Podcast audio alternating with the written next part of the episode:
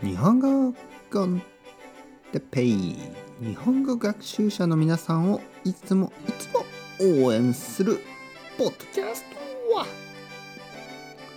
今日は「急がば回れ」について「急がば回れ」これあのこれおならの音じゃないですからね。はいおならというのとここれおならじゃない。あの椅子ですね。僕の椅子。ね。この椅子にあのお尻が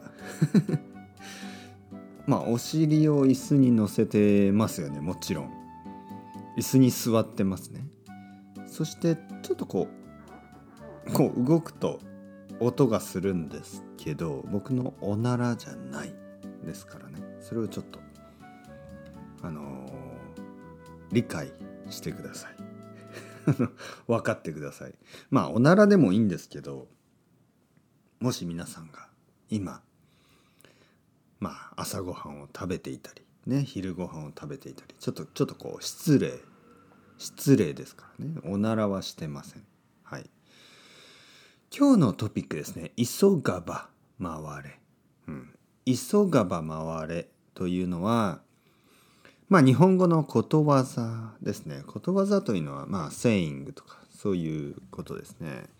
急いでいるなら回ってください。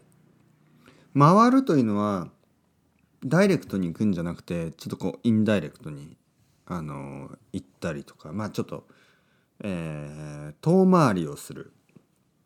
ねあの早く早い道じゃない。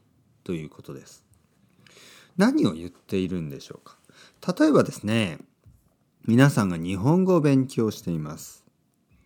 そして日本語を勉強するとわからない言葉がたくさん出てきます。わからないボキャブラリー。ね？わからない。知らないこと。そしてその時についついですね、英語で、えー、翻訳をしたり、ね、トランスレーションしたり、まあ、英語で文法を理解しようとしたり、ね、文法の勉強をしたりしますね英語で。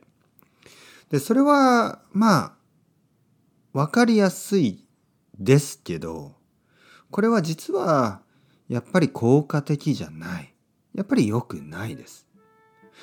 日本語を勉強する時には日本語で勉強するのが一番いい。うん、最初はわからないかもしれない。最初は時間がかかるかもしれない。だけど必ずね、そっちの方がいいです。例えば、5年間、ね、5年間日本語を勉強するときに、5年間ね、英語で日本語を5年間勉強してください。英語を使って。最初は、おお、わかるわかる。おお、わかったわかった。うん、文法はわかりました。ね。だけど5年経ってもなんかこうブレイクスルーが来ない。だけど、英語じゃなくて日本語でですね。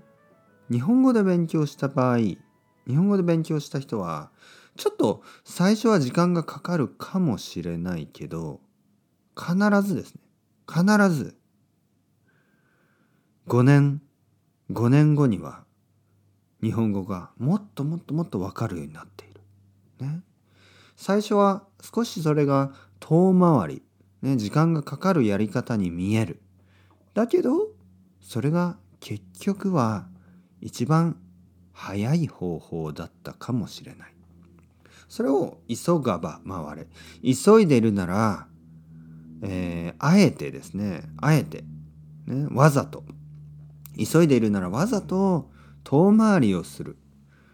それが結局、ね、結局、一番近い道になることがある。ね、それを急がば回れと言います。いい勉強でしたね、今日は。はい。皆さん、それではまた今度。 Ciao ciao、hasta luego。またね、またね、またね。